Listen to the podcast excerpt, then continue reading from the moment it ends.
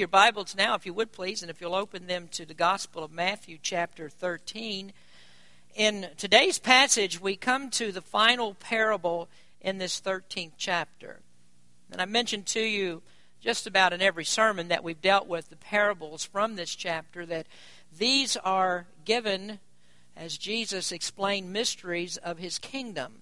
They're things that were not quite clear from reading the Old Testament, and so in Jesus' time, there was much confusion about the timing of the kingdom and when all of it would take place and how that God's kingdom would come upon the earth.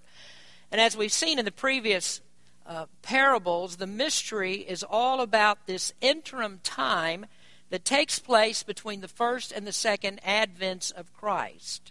The Jews expected that when Jesus came or when the Messiah came, that he would immediately begin the kingdom. This is what they're hoping for. What they're looking forward to. The Messiah will come into the world. Immediately the kingdom will begin. And especially that the nation of Israel would be restored to the glory days of the past that it had under David and Solomon. And they didn't understand that the Bible was really teaching that when the Messiah came, he must first be rejected. First of all, that he would be held up to ridicule and to contempt. And finally, he would be crucified and the kingdom would not come in its power and its glory until the resurrected Messiah came to earth at a later time. And so these parables were given by Jesus to explain that interim time in the kingdom. And in fact, it's the time that we're living in right now. What happens during this time while Jesus is absent from the earth? And the previous parables explained how this will be a time of the kingdom's explosive growth. That we're living in the time where we, as children of God should be giving the gospel to people, that we should be telling people how they're, they're lost and they need to turn to Christ to repent of their sins and believe in Him, and then to recognize the glory of this great King who will come and discover the wealth of His kingdom and especially the inexpressible worth of Jesus the King Himself. And that part of it is described in the two previous parables that we talked about last week that the, the kingdom is compared to a, and Jesus and the gospel is compared to a man who finds a treasure in a field. It's compared to a merchant man who goes out and buys the most expensive pearl, a pearl that's unmatched in its beauty, and both of those men gave up everything they had to obtain what they most desired. And then there were other parables, like the parable of the wheat and the tares, and that teaches that during this time, uh, this time that we're living in right now, that believers and unbelievers will be mixed together, that we coexist in this kingdom, and that God is not going to immediately bring down uh, judgment upon those that are lost. Now, there are, of course, many unbelievers in the world, and while Jesus is waiting to come back, even unbelievers receive some of the benefits of God's kingdom even though they don't really understand that Jesus is the King. And so Jesus taught that as people of God, we're to make no attempt to root out those who are lost and those that are wicked, those that don't understand.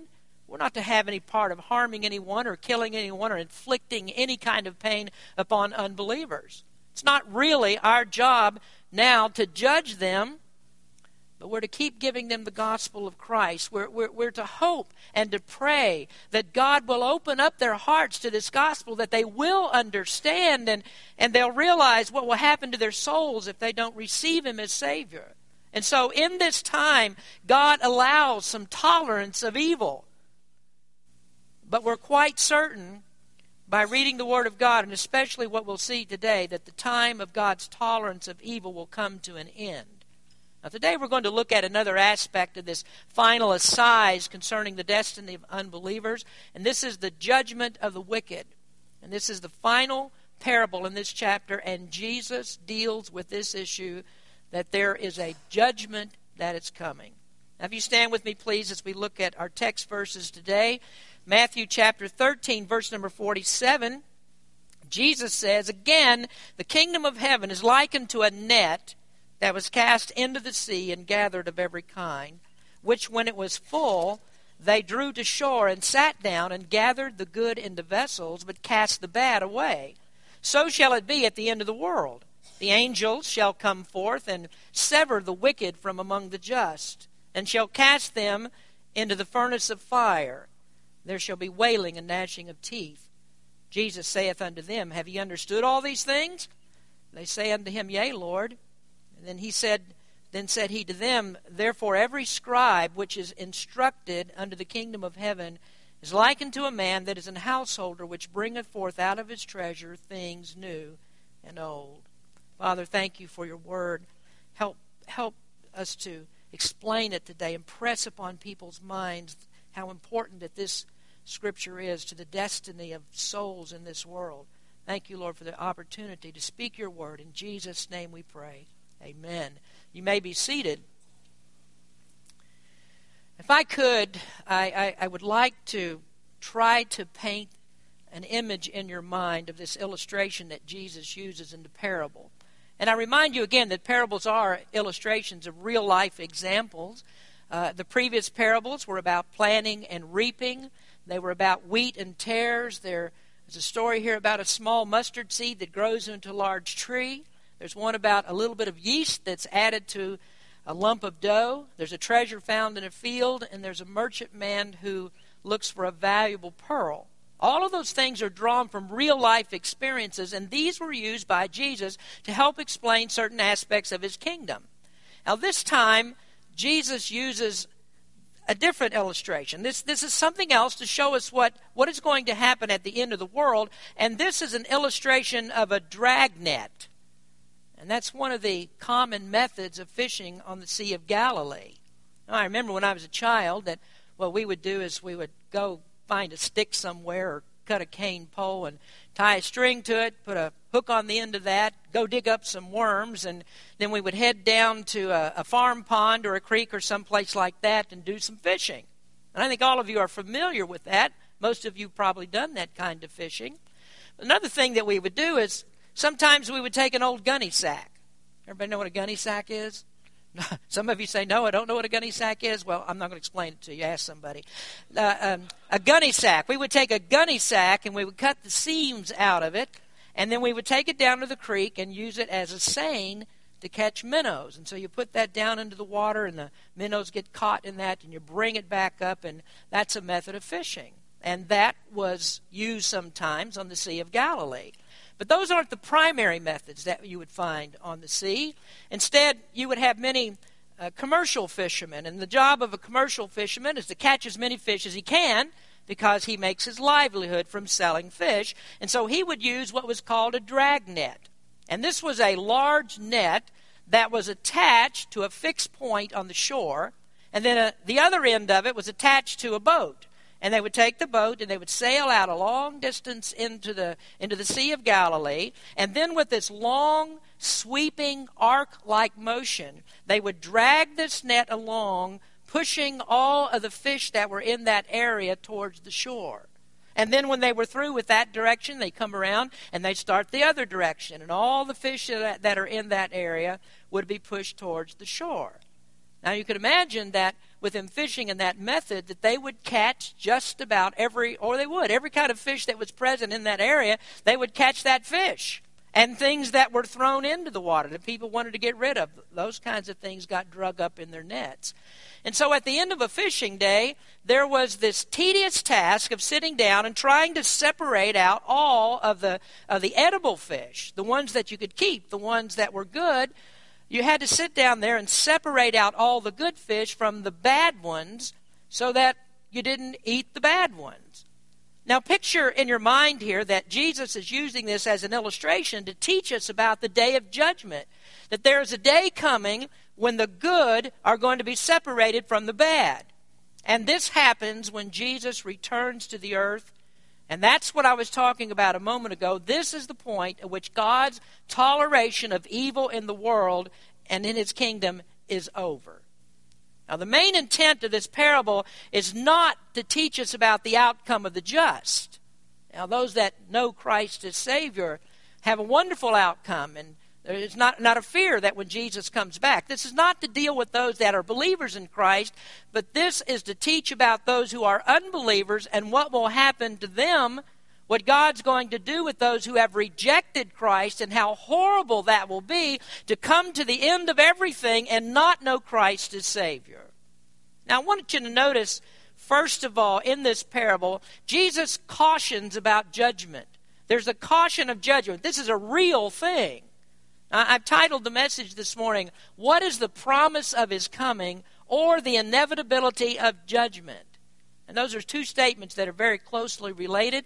I take them from 2 Peter chapter 3. Peter says there, knowing this first, that there shall come in the last days scoffers, walking after their own lust, and saying, Where is the promise of his coming?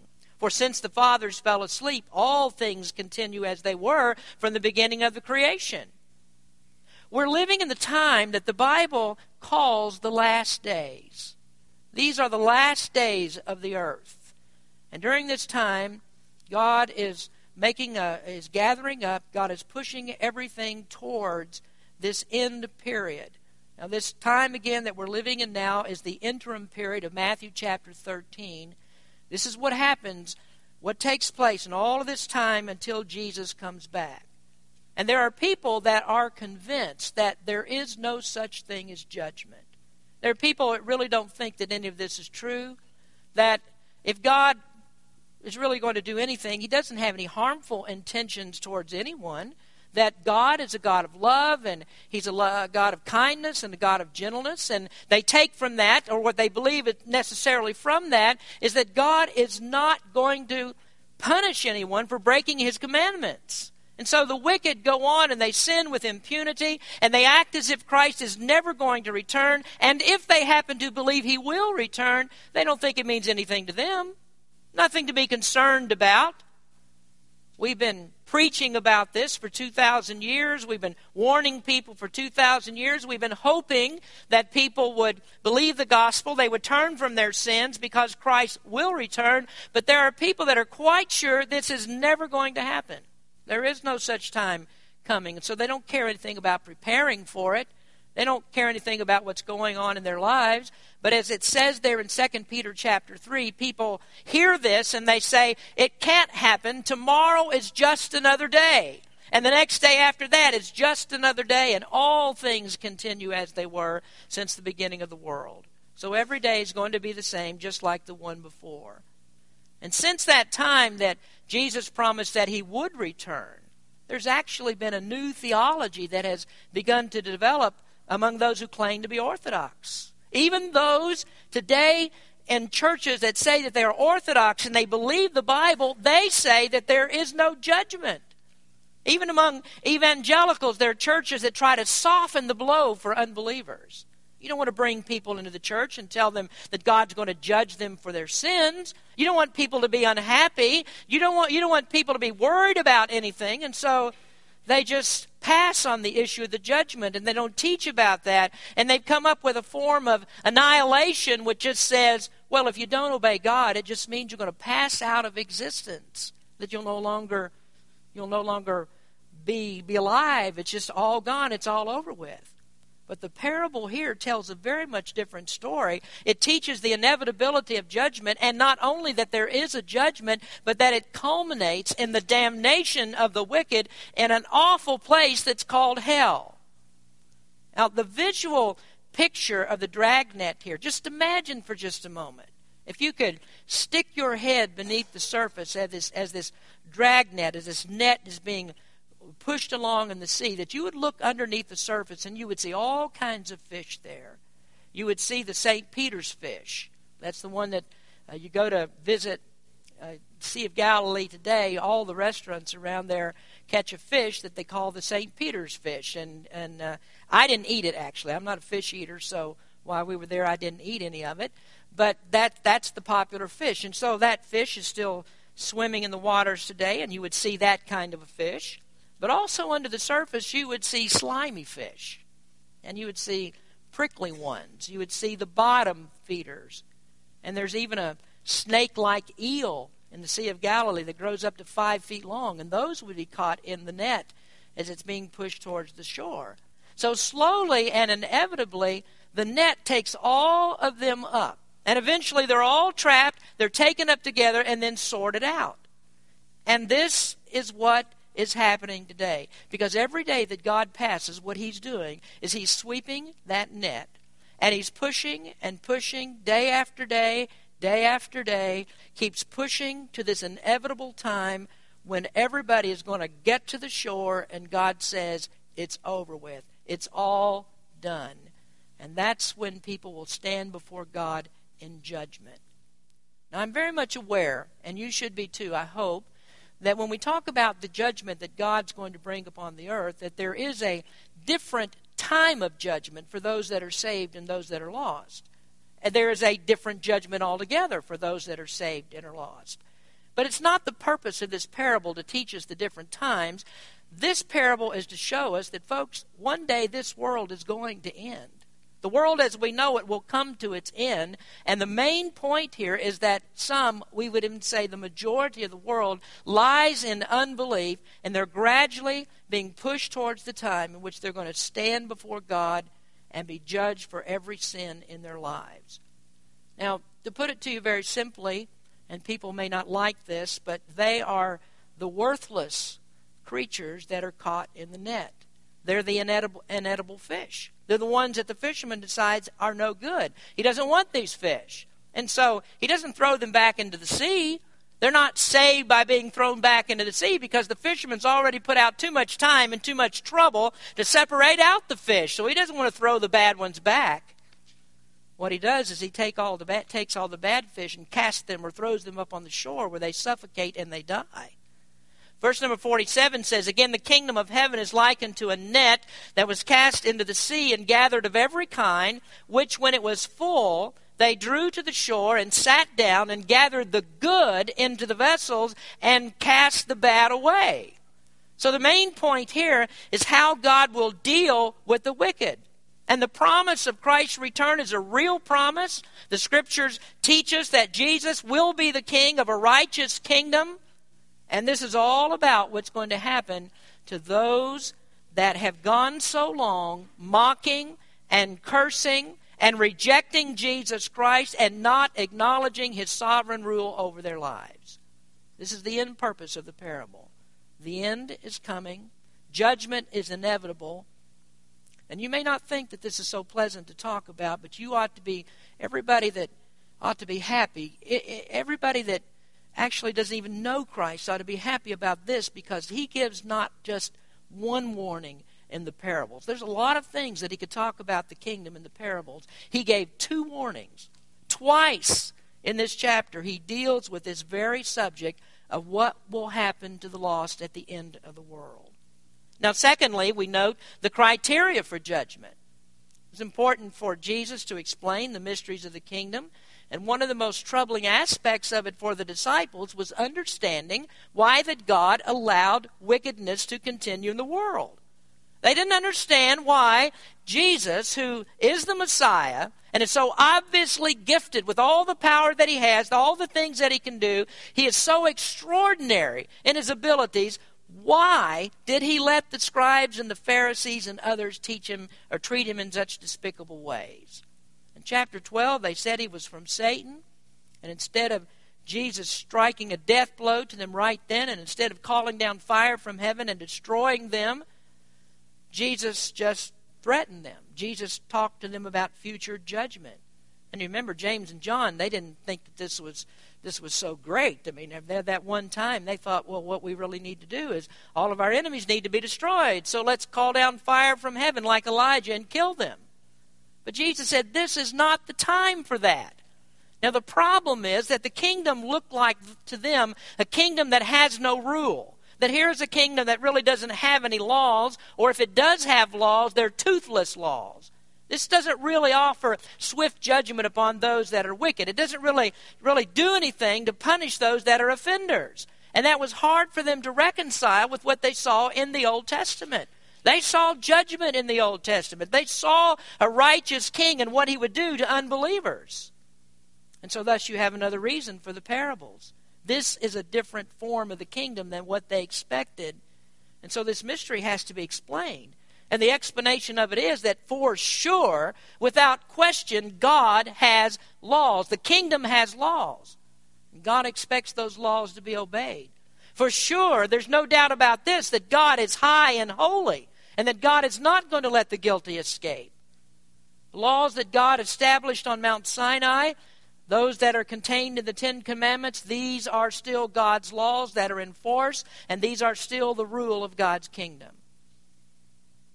And I know that there are preachers who teach that, pastors that teach that God has abandoned his law.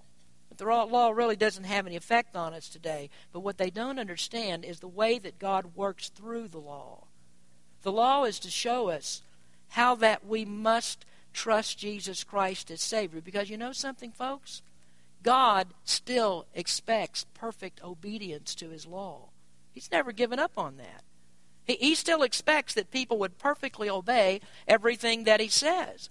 And he still says there is punishment for lawbreakers. And the reason that people need Jesus so badly is because God enforced the penalty of his law upon Jesus. That he took the sins of those who would believe in him. He took, he took those that were guilty of all these crimes and he placed the punishment upon Jesus. His perfect life was in order to render obedience to God's law. And obedience, that you might put this way, is a certificate of righteousness that he could give to you because of faith in him. And so our sin and our guilt was placed upon Jesus Christ, and the perfect righteousness of Christ is given to us when we have faith in Him. And that's the transaction that we call justifying faith. It's what the doctrine of justification is about. Our sins being given or placed upon Jesus Christ and His righteousness given to us because we cannot keep God's law perfectly. And we believe this. We trust God by faith. Now, that that doctrine, justifying faith, justification by faith alone, that has a great benefit for those who are believers in Christ, but it has no effect on unbelievers.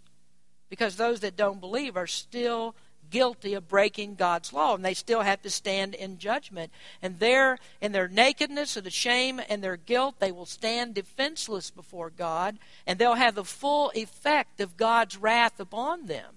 There's nothing to deflect it the person has to bear that wrath of God himself. And so the criteria for judgment is all the multiple abuses of God's commandments. And the scriptures teach that every person is very clearly guilty of breaking the law. For all have sinned and come short of the glory of God. It says, For there is a ju- not a just man upon the earth that doeth good and sinneth not. And so for everyone, judgment is inevitable. Jesus teaches this, and he teaches that God is not going to reach out to anyone in His mercy who has not trusted Christ as the Savior. And so there is a day of reckoning coming, and people say, Where is the promise of that coming? It's been a long, long time, and we haven't seen Jesus. We don't believe that He's coming. But I'll tell you this that when He does come, there are going to be a lot of people that wish it was much, much longer before He comes. Now, thirdly, we would, we would look at the casting away at judgment. Verse number 49 says, So shall it be at the end of the world. The angels shall come forth and sever the wicked from among the just, and shall cast them into the furnace of fire. There shall be wailing and gnashing of teeth. And so this net is being dragged to the shore, and when it gets there, all of the bad are cast away. And this is what Jesus said the angels will do. When it comes time for the judgment, that the angels are the ones that are going to make this separation. Now, that's not the picture that we normally get of angels. It's not the Hollywood picture. It's not the picture that we get in the storybooks of angels with white wings and halos over their heads and baby faces. If you could see the actual description in, in Scripture of what angels look like in the form that God created them, according to what the Bible says, we would probably be extremely frightened of angels. Now, there are some that appeared to people in the Old Testament, and there was just shock and awe whenever they saw an angel. But it's also true that there were times when angels appeared in a different way. They were comforting messengers from God. The angel Gabriel appeared to Mary and Joseph in that way when they told him that Mary was pregnant by the Holy Spirit. There was a comforting angel, Gabriel, who explained that to them. And then when Jesus was born, there was the, this multitude of angels that, with glad tidings and great joy, told the people that the Son of God had been born. But as we look at this scripture, the angels are anything but messengers of joy. What they are here are enforcers of God's holy laws. And we would call them the executioners of God's justice. They are the destroyer of criminal lawbreakers. And so we see what they do here. We see the same in verses 41 and 42. When you have time, you might want to read chapter 24 in Matthew, and there it talks about the coming of Christ and the same thing that there are these winged avengers of God who help to bring judgment. Then you look in the book of Revelation, and you'll see multiple times where angels are defending the majesty and the glory of God. In Revelation 14 19, it says, And the angel thrust in his sickle into the earth, and gathered the vine of the earth, and cast it into the winepress of the wrath of God. And that is the very same picture, whether we're talking about cutting down tares or gathering up grapes or of separating out fish from the net. The angels are the ones who separate the lost for judgment and execution. And here the example is the wicked being taken away to their judgment. Now, let me try to press this thought into your mind that the outcome of judgment has already been decided. You know, we often think of things, you know, you see courtroom dramas on TV and such things, and you think, well, the innocent, uh, the, the people are, are innocent until they're proven guilty. And that's the way we think. Innocent, the people are, are innocent until proven guilty. And so we have the idea, and some people do, that they're going to appear before God and they're going to plead their case. That they'll come to God and they'll talk about all the good qualities that they have. And they'll say, Do you remember, Lord, the time that I went to church and how I invited somebody to come and and how I sat in the church and I prayed and did all of those kinds of things. Do you remember the times that I stopped on the street corner and I gave a few bucks to a to a homeless person? Do you remember that? And they'll start to gather up all the paperwork and all the list of good things that they've done, and they'll say, the bad things that I've done are really just innocent mistakes. They, they don't really merit, I mean, they're not really the cause of such awful punishment in hell. Look at the good things that I've done and, and consider that. Well, there is no consideration. And that's because the guilt has already been determined. Uh, the judgment of God is not a time for people, for God to decide whether you're good enough to get into heaven and just weigh all the, weigh everything in the balance here and see how you turn out. No, the, the judgment has already been decided. David said, when he was born, this thing was decided. He said, Behold, I was shapen in iniquity, and in sin did my mother conceive me. So there's no doubt that anybody who gets through this life without having trusted Christ is headed for a judgment where they're declared nothing but guilty. There is another outcome to it. The decision has to be made in this life whether you receive Christ as Savior. And then I add to that that there is no second chance. Nobody changes their mind. We're talking about determinations that have to be made in this life. You must trust Christ now, or else you're caught in the net and drugged to the shore. And this is the exact reason why we warn people. It's why we keep preaching. It's why the gospel is given to you over and over again. It's why we tell you about the last days, because either Christ will return or you'll die without him. And either way, what you do right now counts forever. Now, lastly, as we look at the scripture, we see the condition after judgment. So shall it be in the end of the world. The angels shall come forth and sever the wicked from among the just, and shall cast them into the furnace of fire. There shall be wailing and gnashing of teeth. You know what happens in these last days when people read scriptures like this? What they really try to do is try to make hell vanish into thin air. You sit down with many people and in churches around us even and you talk about the consequences of unbelief and then see what happens when you mention hell. If you talk about judgment, I mean, if you're just, just fortunate enough to get that far to talk to people about the judgment, just wait until you say something about hell and be ready for your conversation to be shut down. Nobody wants to talk about this. Hell is just something that we just get get away from. Don't don't even think about that. Hell is not even a, an option to even consider. Now, strangely enough, that what people do is they try to diffuse the literal hell fire in the scriptures, the damnation that's found in scripture, by filtering it through Jesus' teachings on love and compassion. And and most people and preachers care very little to examine the scriptures to find out what did Jesus talk about the most? What are his most frequent topics? And they're experts on Jesus. That we know everything there is to know about Jesus, and they've never actually read what he said. And if they do, they deny what he said.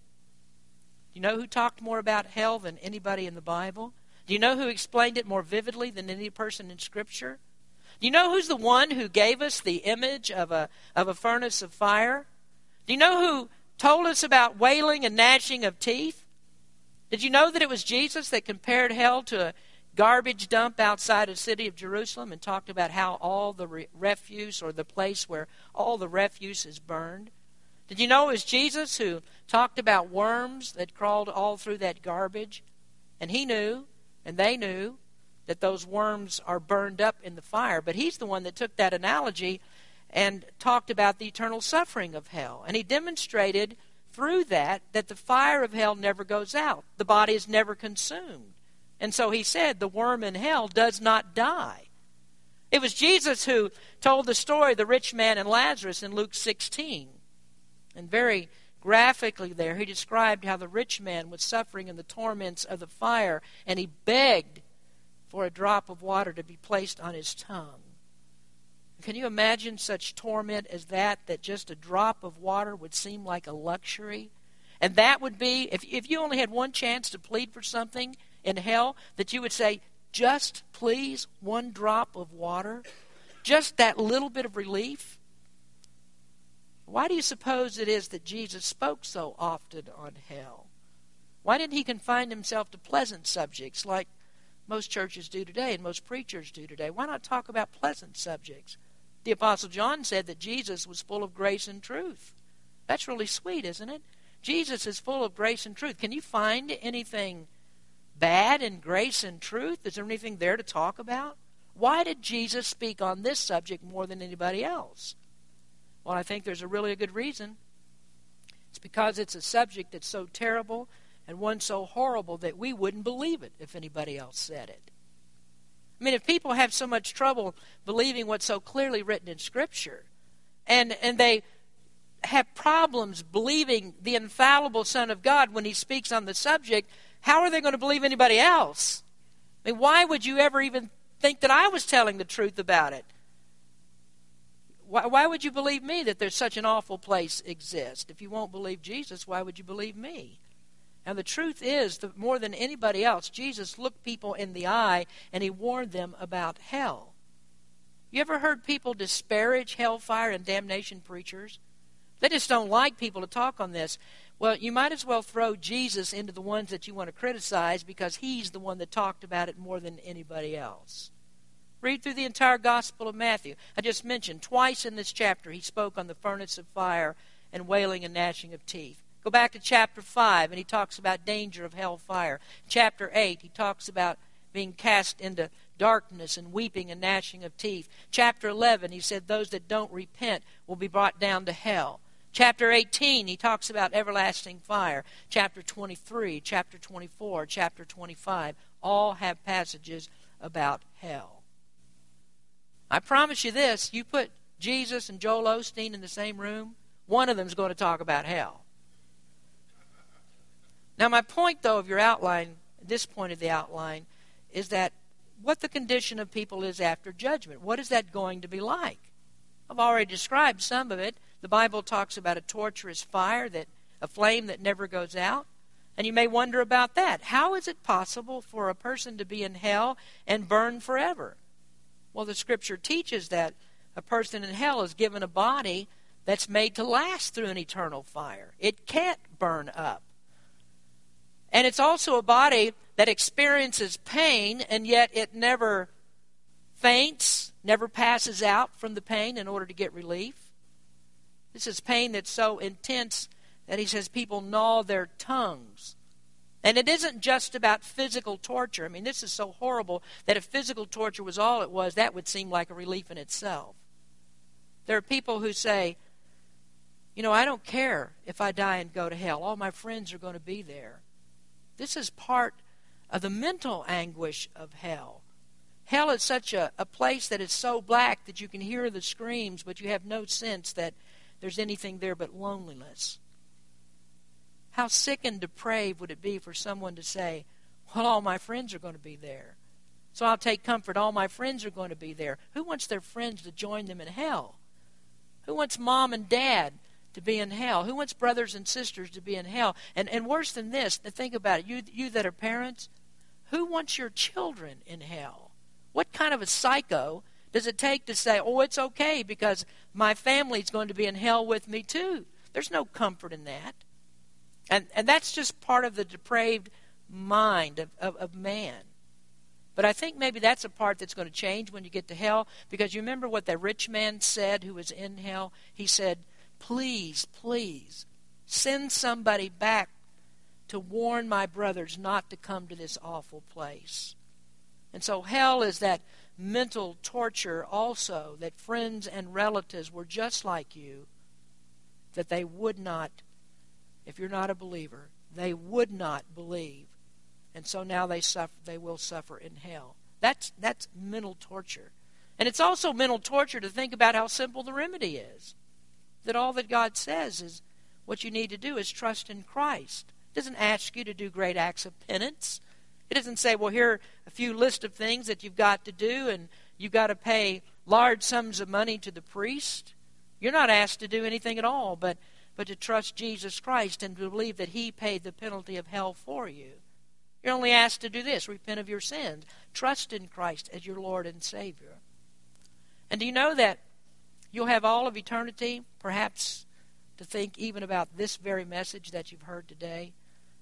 Today, the Bible says, is the day of salvation. And there are people, maybe somebody in here today, that'll look back on this experience of being in church and they'll say, Why didn't I just do what the preacher said? Why didn't I listen? Why didn't I trust Christ? And yet people pass up this very simple message of, the of Jesus Christ and, and his forgiveness just to live another day in their sins. Don't you know this? You're being pushed to the shore. Every day that goes by, you're being pushed to the shore until finally there will come a day when there is no more chance to escape. And then there's another part of this mental anguish of hell. There, there is no hope in hell. No hope at all. In the Inferno, Dante said that there's a placard over hell that reads, All hope abandon ye who enter here. There's no way to imagine what eternity is like, and certainly no way to imagine what it means to have no escape from hell. Now, you listen to me today and you say, Well, preacher, what you're really trying to do is you're trying to scare me. You're trying to scare me into believing. You know, you know, if I could do that, that I would put on the most frightening costume that I could find, and I'd jump out behind every door in the dark. If I could scare you enough that you would believe in Jesus Christ. But you know something? I can't scare you to, into believing in Him. I can't scare you out of hell. If you don't believe what He says, if you can't believe what Jesus says when He's the Son of God, there's nothing that I'm going to do that's going to scare you out of hell. And so many people say, Where is the promise of his coming? Because they don't think it's real. And so they laugh and they wag their fingers at us and they say, You people are a bunch of crazy people. You belong in an asylum somewhere. And they can say it all that they want. It doesn't change the inevitability of judgment, it doesn't change the reality of this place that's described in the Bible called hell. Now, very quickly, then, we look at the last two verses. Jesus saith unto them, Have ye understood all these things? They say unto him, Yea, Lord. Then he said unto them, Therefore every scribe which is instructed unto the kingdom of heaven is like unto a man that is a householder, which bringeth forth out of his treasure things new and old. So Jesus finishes with seven parables about his kingdom, and he says to the disciples, Have you understood these things? Now, everything that he said was actually unrecognizable to anybody but his disciples. It's one of the reasons why he pulled them aside to give them the explanations. The, the, the, other people didn't understand this. And he said to them, You're blessed because you've been given this information. You're blessed to know the mysteries of the kingdom. And appropriately, when he was done, he just said, Do you understand? And here's how I would put it. Last statement on your listening sheet today, the way I put it, I'd say, Does it click? Does it click with you? I mean, do you get what's being said? Same question that Jesus asked Do you get this? Do you understand this? Do you know how important the message is? Do you get this in the parables where it talks about the wickedness of the world and how God is ultimately in control of all? And you see what he says about how the kingdom will grow and how it's the responsibility of God's people to sow the seeds in the kingdom and bring people to Christ. Do you understand how that God changes hearts through the gospel? Do you get this? That the most precious possession that anybody could ever have is to know Jesus Christ, to know his gospel, and to have a part in his kingdom. Do you understand what it says when it says judgment is coming and all have to answer to God? Do you get the part about awful consequences of unbelief? Do you understand that hell is real? Does all of that click? And so now Jesus points out the difference between the scribes and his disciples, the scribes of the Old Testament and the scribes that were living then. They had nothing new to offer by way of explanation of the kingdom. They couldn't decipher the mystery, they didn't even know there was a mystery. So Jesus tells his disciples, now in effect, this is what these last verses mean, if you're wondering. He tells the disciples, You are the new scribes. You are the ones that are to take the Old Testament and teach the kingdom in the right way now that you have been given this revelation. He says, You're the newly trained Bible teachers, and now it's your responsibility to go out into the world and to preach the gospel. Tell them about heaven and warn them about hell. And that's what we do. This is our responsibility. This is what we do in this church. We tell people that they need to be saved, and that's what you need to be doing. You see, like the Holy Spirit, like the disciples, rather, we've been given the Holy Spirit to help us to understand things that we didn't know before we got saved. Now we're enabled to teach the truth of God's Word. Now, now we, we have this understanding of the abundant treasure that's found in the Word of God. That here is found the way of eternal life. So let's tell people about it. Jesus said, Search the Scriptures, for in them ye think ye have eternal life, and they are they which testify of me. Do you know what he's telling you? Look into the Word of God and find Him. Look into the Word of God and find Him. And it's all right here about what Jesus did to save people from their sins, and again, the awful consequences of those who reject Him as the Savior. So, what we do is to tell people to trust Jesus Christ with everything that they have Trust Him with everything that they have. And these are people that are not going to say, Where is the promise of His coming? These are the people that say with the Apostle John in the end of the Bible, Even so, come, Lord Jesus. Come, come quickly. Come, come. We want you to come back.